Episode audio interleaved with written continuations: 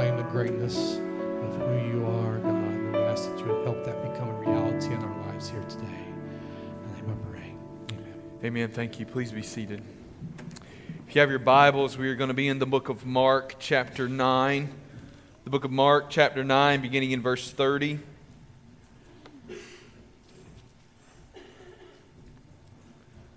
Sometimes this whole this whole Christianity thing, this whole church family thing, um, forces us to, to be awkwardly uncomfortable. Um, and it's, it's good to be uncomfortable a whole lot of times.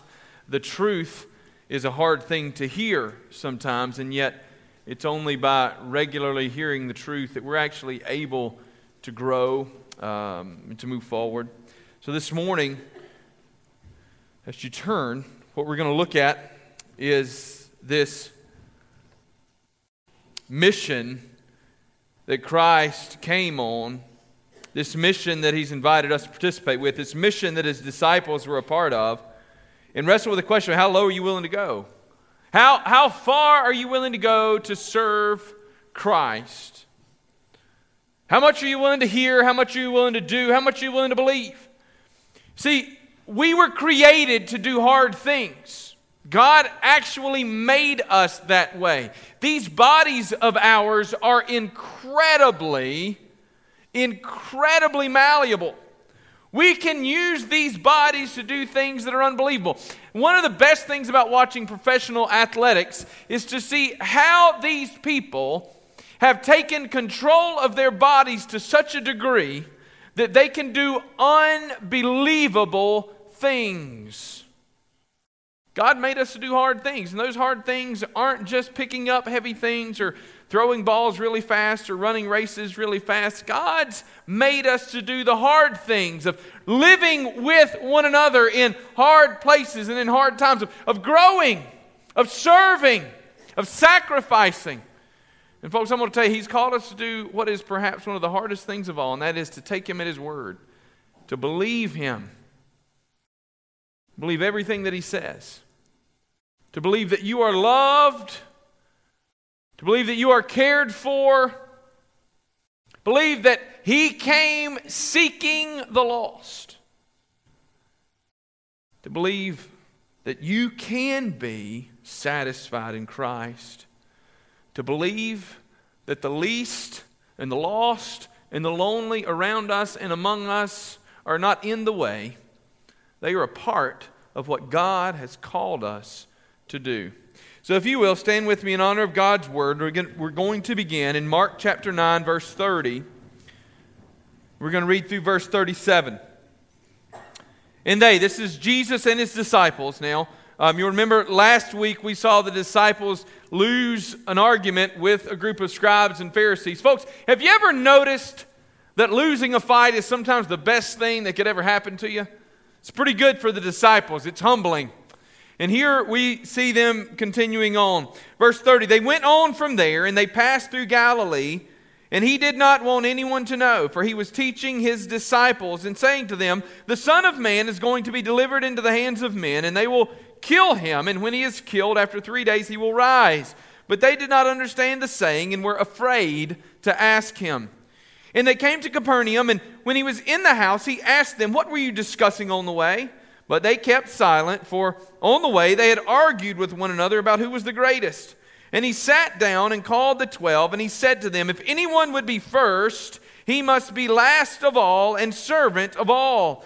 And he took a child and put him in the midst of them, and taking him in his arms, he said to them, Whoever receives one such child in my name receives me, and whoever receives me receives not me, but him who sent me. Let's pray together. Father, I pray that we would receive Jesus and his teachings and his truth. That, Father God, we'd be willing to face the hard things, knowing that you have called us to it, you will carry us through it you are enough. In Jesus' name, amen.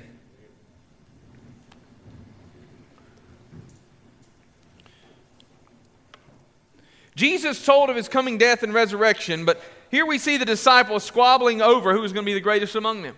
I don't know. This is this the only and, and I know that some of you get tired of hearing me use parenting examples, but But the only way I know to describe this is with a parenting example. Otherwise, I've got to offend a bunch of y'all because I've got to explain how this works as a pastor and other people. So y'all can choose. I can either talk about my parenting or my pastoring, one or the other.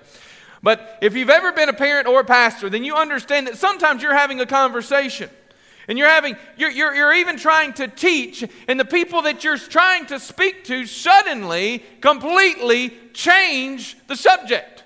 All of a sudden, that which you've been trying to talk about seems to have gone completely over their head, and they want to talk about the weather tomorrow, dinner tonight.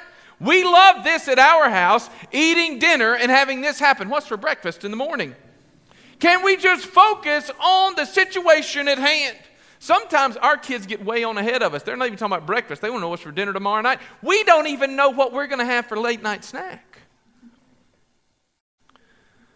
Here we got a situation where Jesus has come down off the mountain of transfiguration. Remember, they come down off the mountaintop. He walks up. The disciples are losing an argument with the scribes and the Pharisees. Folks, I want you to know that sometimes the best thing that can happen in your life is to lose. Sometimes the best thing that can happen in your life is to lose. Lose an argument, lose a fight, lose a business deal, because it's sometimes in that losing that we, be, we can be reminded that we don't have it all figured out and we need help. They're losing an argument. Then Jesus encounters this man. You'll remember, the man comes and says, Jesus, if you can heal my son, that'd be great. Jesus says, if, if I can. All things are possible for him who would believe. The Bible says that the man says, I believe. Jesus says, well, let's get this done. Jesus speaks to the man. He speaks to the boy, this, this child. And we were reminded last week that God hears the prayers of his people. We were reminded last week that even when you can't pray for yourself, you can be blessed to have others who will pray because God is willing to even answer prayers on our behalf offered by somebody else. This is why you don't quit praying for your children. This is why you don't quit praying for your grandchildren or your grandparents or your parents. You don't quit praying for that long, long friend that's never get, given his life to Christ. You don't quit praying for that husband. You keep it up because God hears the prayers of his people. The Bible says that this man prayed, and when this man prayed, the Bible says that God healed, Jesus healed his son right there. Boom. Bible says it was terrifying. Jesus healed him, and it looked like he killed the boy. He laid there dead. But Jesus lifted him up and restored him to his father. And he goes back, and his disciples are so overwhelmed and they're just defeated. And they sit back around the room and they go, Oh, Jesus, why couldn't we do this? And Jesus says, because you had it all figured wrong. You thought that if you just said what I said or did what I did, it would all, it all work out. He says, the only way to cast out a demon like this is through prayer. Jesus said it wasn't about saying the right words, it was about having the right connection with Him.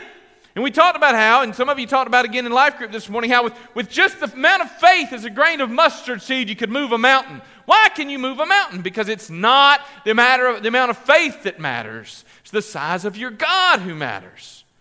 And so we come all the way down, and, and they've had all this, and the disciples are sort of defeated. They're sort of walking with their heads down, and, and Jesus just, Jesus going on about his business. He's trying to get them to another place. They're on the way from there. They pass through Galilee. Jesus doesn't want them because Jesus is teaching his disciples. There comes a point in time when Jesus has to turn away from the crowds, and he has to invest in those who are going to lead the church. And Jesus has his 12, and they're walking.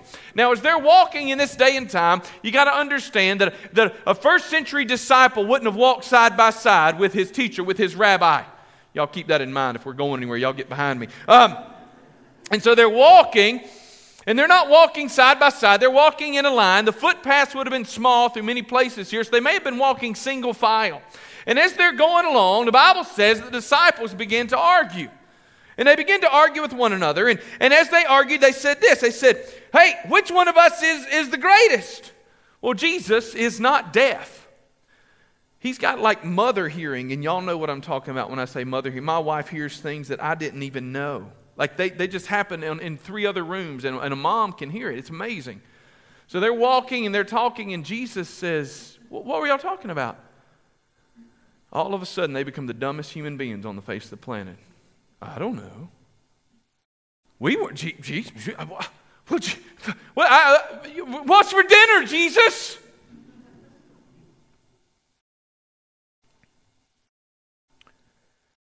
Bible says they kept silent, for on the way they'd argued with one another about who was the greatest. And then Bible says he's going to sit them down and he's going to handle all this.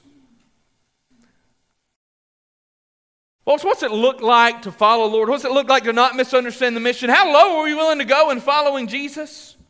I'm going to take you all the way to the end of the sermon, then we're going to come all the way back to the beginning. But I'm going to take you to the very last thing. Do you know that Jesus did not die to make you powerful? He didn't die to give you glory and honor, He died to make you His. And He died to take you from death to life, from alien to orphan, and He died to set the world right, and He starts with you. He didn't die to make you happy, healthy, wealthy, and wise. He didn't come to this earth to give you everything that you and I ever wanted. He came to adopt us as His own. And the disciples didn't fully get it. But before we're too hard on them, let's jump right in here and let's see why it is the disciples may have been confused and why it is that sometimes you and I can be confused. Because you see, sometimes the reasons that we can get confused is because we don't actually listen.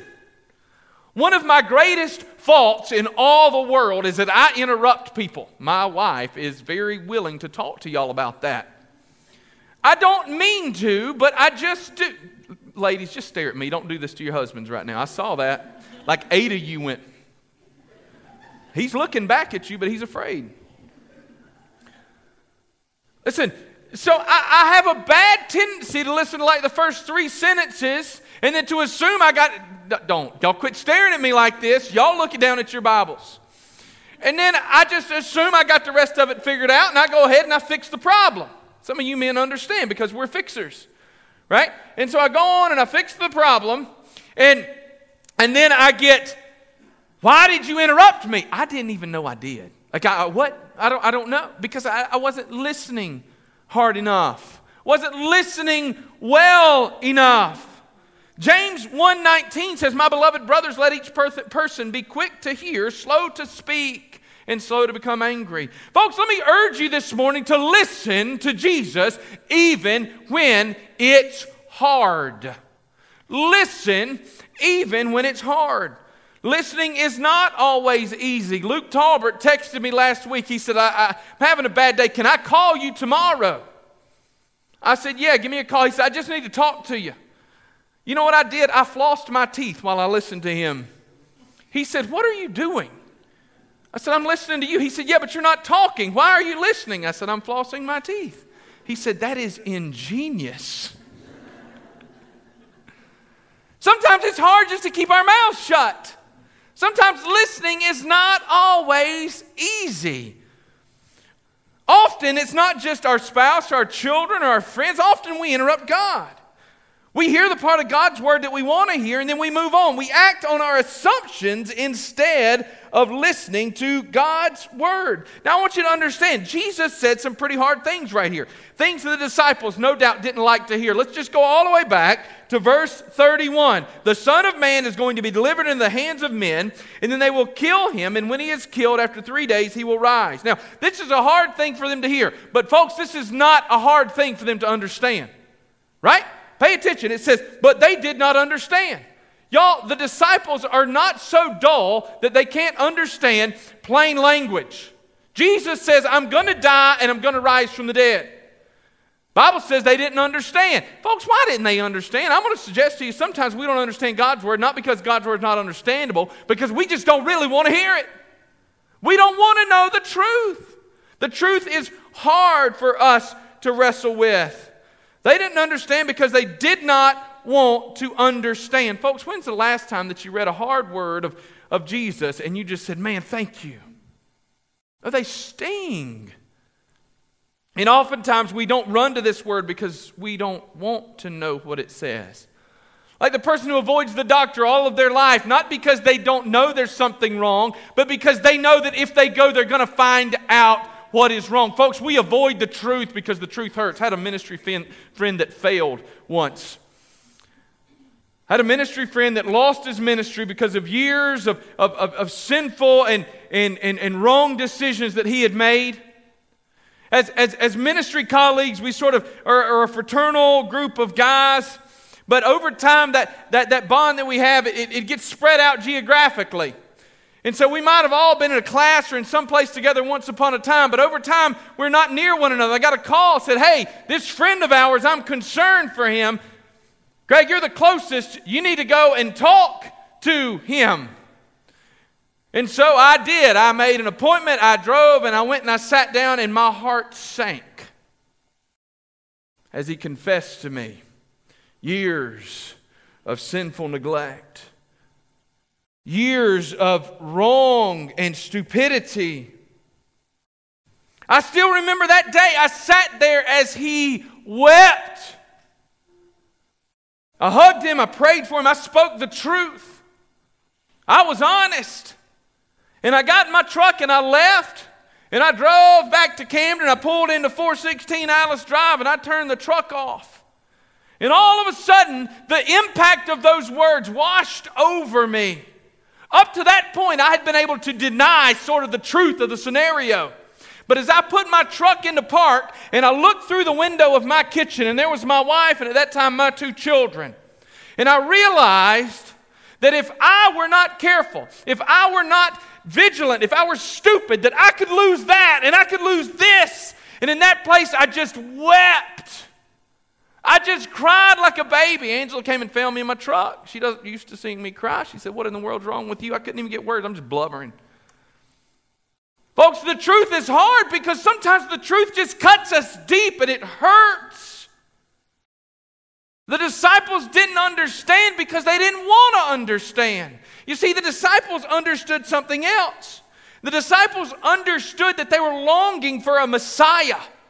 They had been looking for hundreds of years as the Jewish people for God to send a rescuer, a redeemer. They were anticipating his arrival. And they understood that when Jesus came onto the scene, Jesus looked like the one they had been waiting for.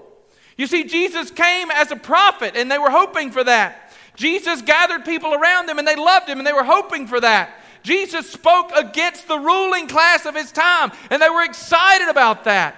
And then Jesus did something that was unbelievable. Jesus selected 12 disciples. Everyone in that era knew exactly what Jesus said when he selected 12 disciples. We don't fully grasp that because we just go, ah, oh, 12 is a pretty good number.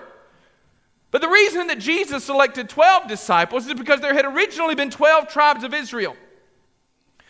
After Solomon's death, Israel divided into the northern kingdom, the kingdom of Judah, with two tribes, and the southern kingdom, the kingdom of Israel, with 10 tribes. In 722, the Assyrians invaded the southern kingdom and they carried them all off into exile. And in that moment, in that day, the 10 tribes of southern Israel were lost. We lost the genealogical record. The Jewish people cling to their genealogical record, but in that time, the tribes were lost. They were sort of, they were sort of molded and mishmashed up into one group. And instead of becoming this tribe and that tribe, they just become the Israelites who were carried off in exile. And so the anticipation of the Messiah is that when he came, he would not only throw off the shackles of Rome, the anticipation was that the Messiah would reconstitute the people of Israel. Just as God had called the 12 tribes out, the new Messiah would constitute the 12 tribes of Israel, and Jesus did just that. He selected 12 disciples. And each one of these disciples knew what the anticipation was. And each one of these disciples were ready ready to brandish their swords and to go up against the Roman Empire. Each one of these were ready to serve their king and to assume their place in the kingdom on the throne. As Jesus rose to power, they were ready to be seated in his royal entourage. And instead, Jesus says the Son of Man must die. And they said, I don't get it. They said, No, this can't be. Jesus, don't you understand? You're going to overcome Rome. You're going to give us a place. And so this is why they're arguing with one another. Because they believe that Jesus selected them to be men of power and of prestige. And they're arguing along the way. Why might they have been arguing? Let's just think about it. They're sinful. We tend to sort of immortalize the disciples, but three of them had gone with Jesus up a mountain. Those three had come back down the mountain and they saw the other nine just getting completely handled by this group of Pharisees and scribes. And as they come down that mountain and those other three are there, maybe the other three are going, if I'd have been there, y'all been there, right? If I'd have been there, that would have never happened. You know, Peter, we know he can't keep his foot out of his mouth anyway. Maybe Peter's walking along going, Look here, y'all get behind me. I'm going to be up here next to Jesus. Why, Peter, why, why aren't you not at the back of the line, Peter? You're the one that's always in trouble. Peter says, He took me up the mountain. I'm the one that said I'd build him a tabernacle, and then we come down here and y'all have embarrassed all of us. Y'all get in the back of the line.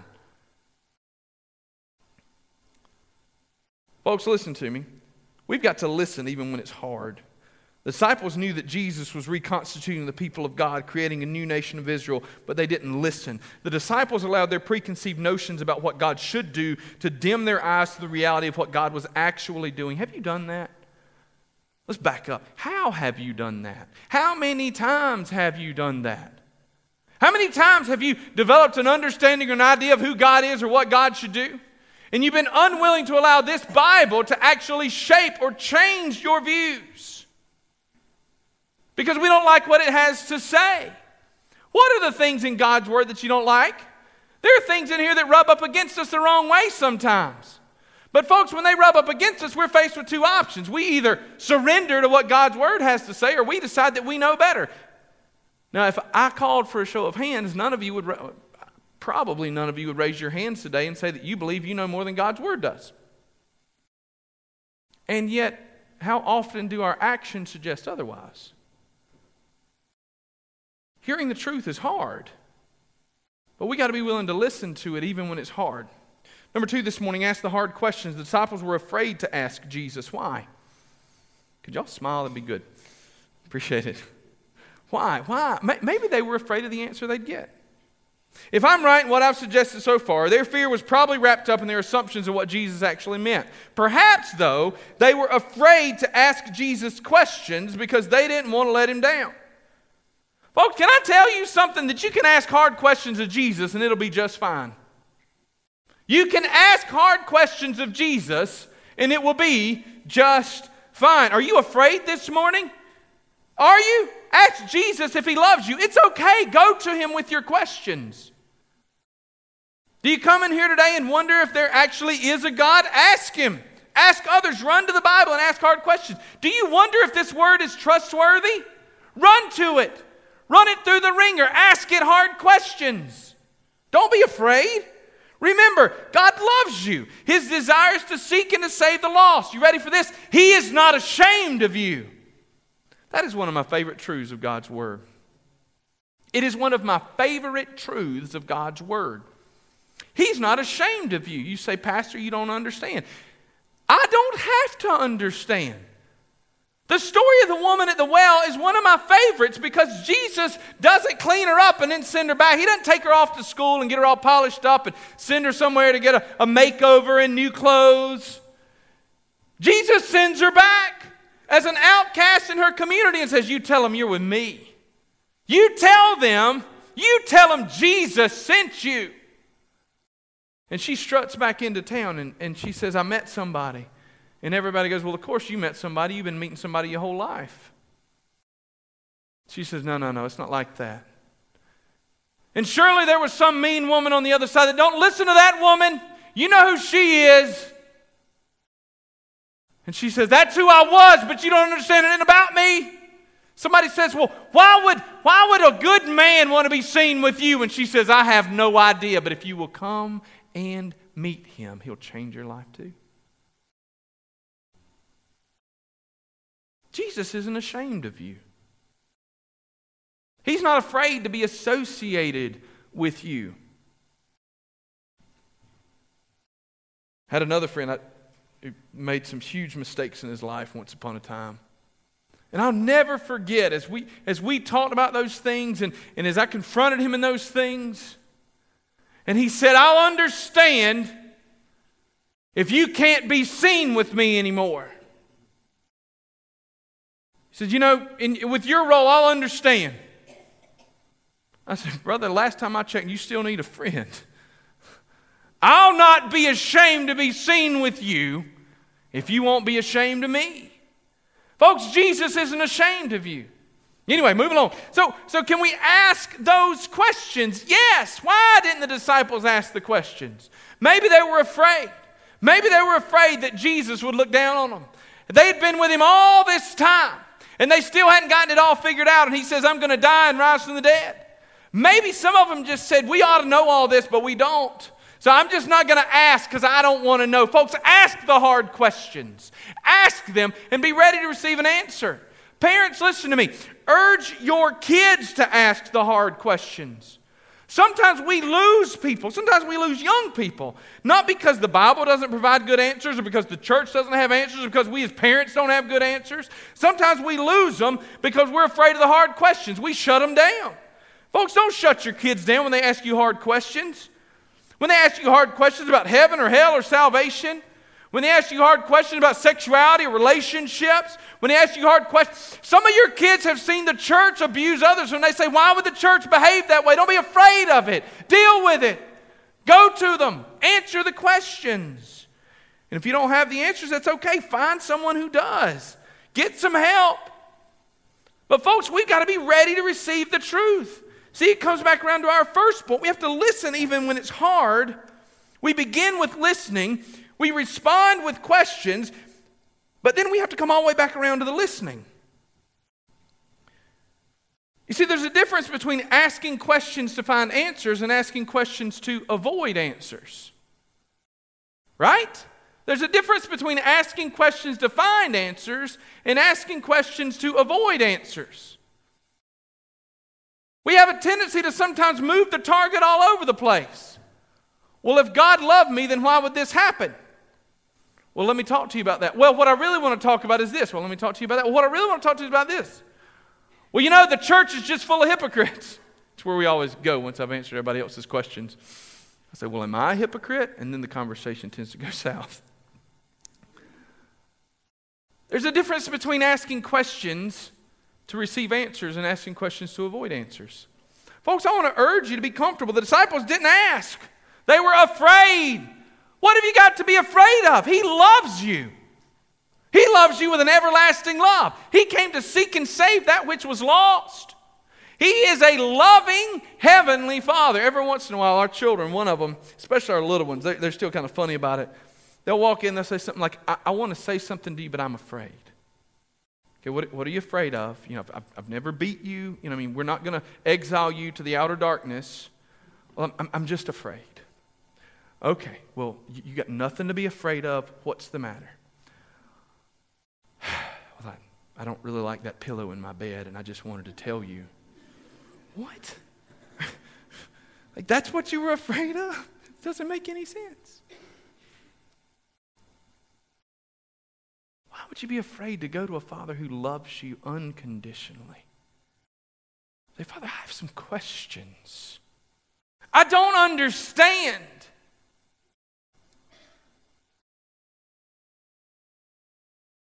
Ask hard questions. And then finally, this morning, do hard things. Look here. I want you to hold on because there's not going to seem like a whole lot of grace in this message till we get to the end, okay? But it's coming. It's coming, I promise. You know, when we move into verses 33 through 37, we get some really good insight. You see, this is why I believe that the disciples didn't want to know the whole truth. It's because of verses 33 through 37. See, the disciples really liked the idea of a kingdom where they could rule. They really liked it. They liked to be in charge, they liked power. These are guys who have lived under the thumb of Roman oppression their whole life. And they've got their comic book hero kind of moment laying in front of them. They're going to come up, they're going to ride a white horse, they're going to overthrow Rome, and then they're going to sit on their thrones with Jesus. So the disciples have begun to count their chickens long before they've hatched as they argue over who's going to be the greatest, the most powerful. In a, in a different account in the book of Matthew, James and John's mom, now James and John's dad was named Zebedee. James and John were known as the sons of thunder. That's kind of exciting, right? I mean, who, who doesn't want to be known as a son of thunder? So the Thunder Boys don't have the courage, they get their mama. So the, they're sons of thunder, but they're mama's boys. And they get their mama, and their mama runs to Jesus one day, and she falls down before him, and Jesus says, Woman, what you want? He says, Jesus, would you say to these two sons of mine to sit one at your right and one at your left when you come into your kingdom? You see, the disciples were still misunderstanding the mission of Christ. They really believed that they were going to be ruling with authority and power. And Jesus says, Woman, you have no idea what you're asking. it is not for me to grant. But beyond that, to be seated with me is not going to be in a place of honor in this world. It's going to be a place of despair.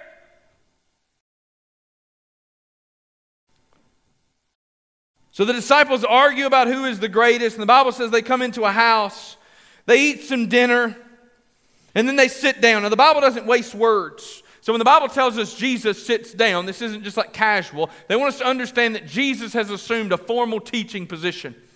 He's, he's called the class to order. He wants to make sure that they don't misunderstand this time. And he sits them all down and he looks at him and he says, If anyone would be first, he must be last of all and servant of all. And suddenly these disciples go, Whoa, this isn't what we were wanting. No, you don't understand, Jesus. We're going to have servants under us. We're going to make a command and they're going to go do whatever because you're going to be the king and we're going to be your princes. Jesus, don't you understand?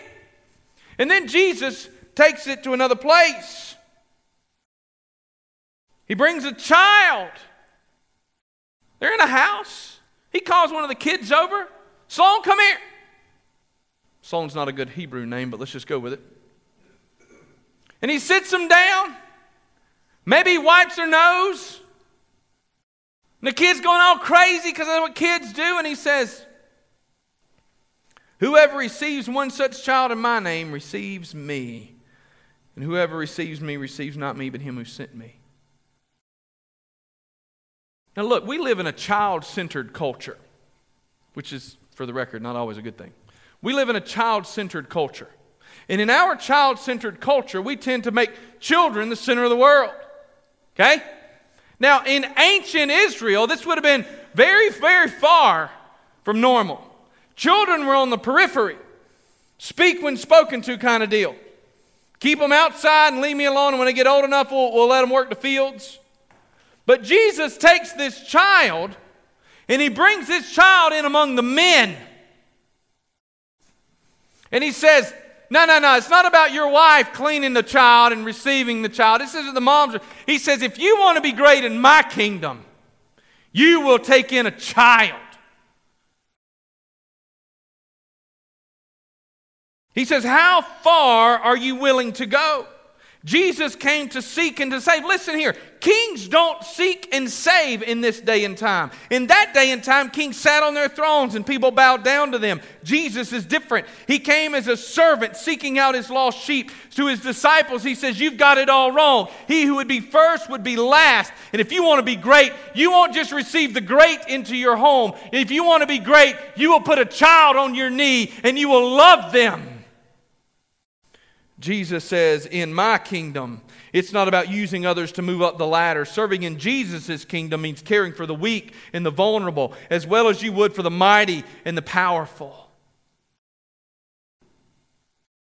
In Jesus' kingdom, it's about the alien and the orphan and the widow. It's about caring for those who can't care for themselves. Jesus, Jesus is going to take it even further on the night when he would be betrayed as he bows down and washes his disciples' feet. See, Jesus moves his teaching from merely hearing to action. Again, James 19 is helpful as James urges us be doers of the word and not hearers only, deceiving yourself. Don't misunderstand the mission of Jesus. He didn't come to make you powerful, He came to set you and the world around you free. He came to give you a hope and a future. And, folks, we've got to do the hard things, but realize they're not hard in a physical sense, they're just hard in the sense that they aren't normally the things that we want. Listen, He's called you to go to the lost and the least and to serve them. He's called you to go to the lost and the least and serve them. He's called you to take Him at His word, to believe Him. He says we are to believe Him even when it's hard.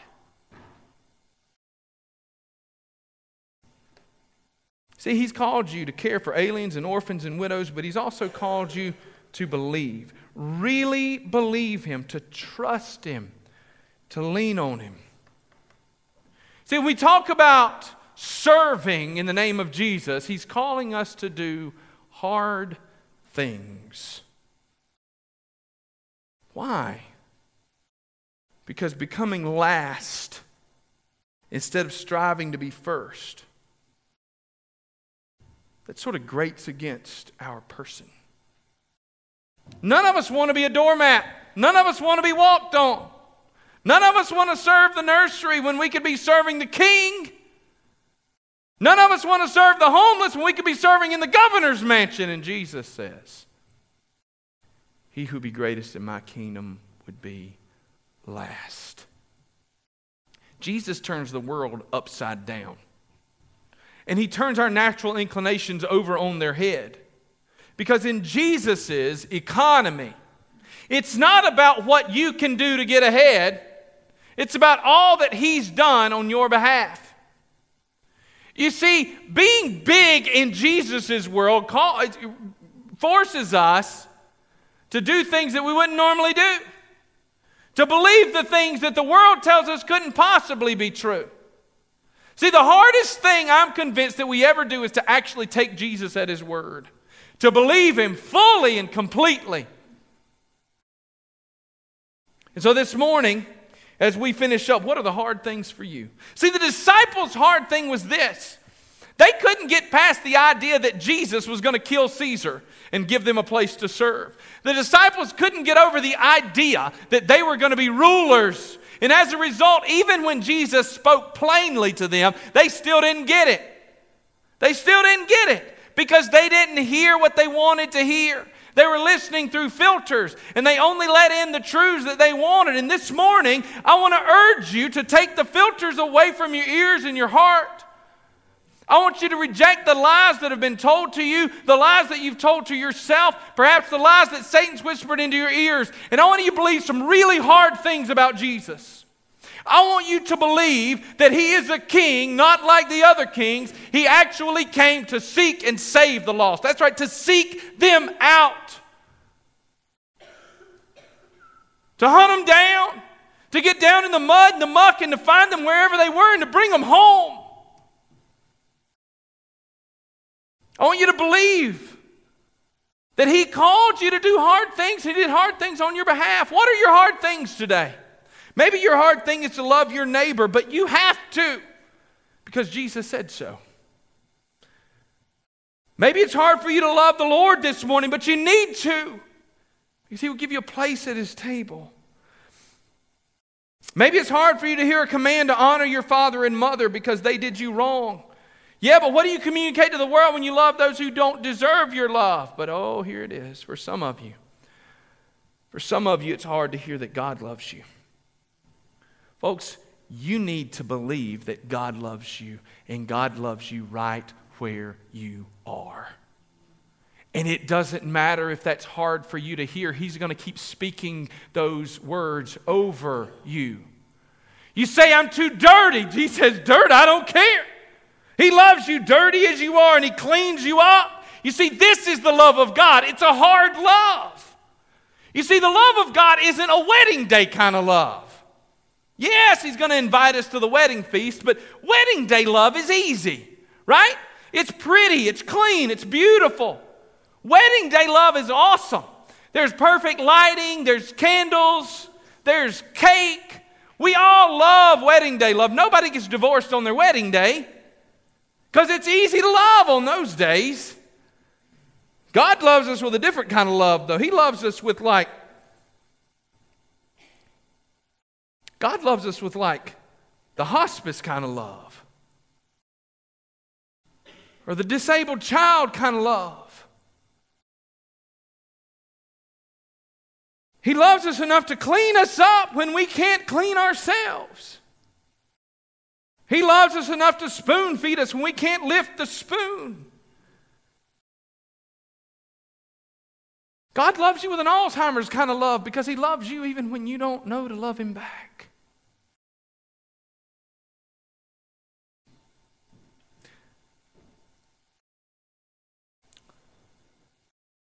See, one of the great problems with the disciples is up until the time that Jesus rose from the dead, they just completely misunderstood the mission. See, so often they got the mission of Jesus confused with their own mission and ambition. And what they didn't understand is all the while Jesus wasn't trying to turn them into a fighting force.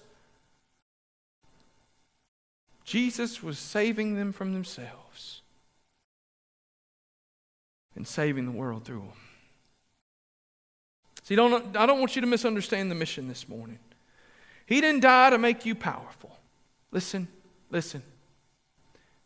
He died to make you His.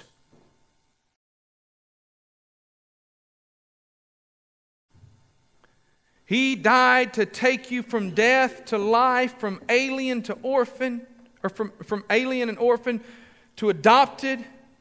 He died to set the world right. And watch, He starts with you. He loves you.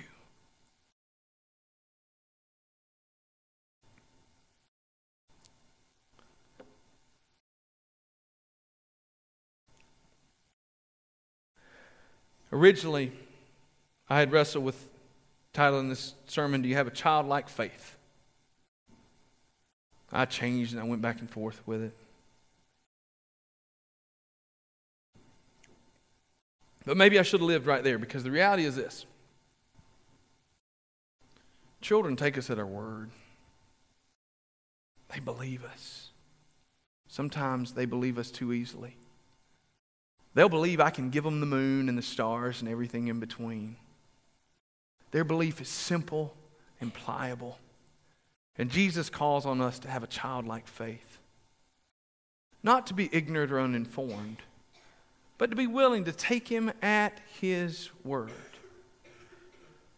You say, but it just seems too good to be true. Could God really love me that much?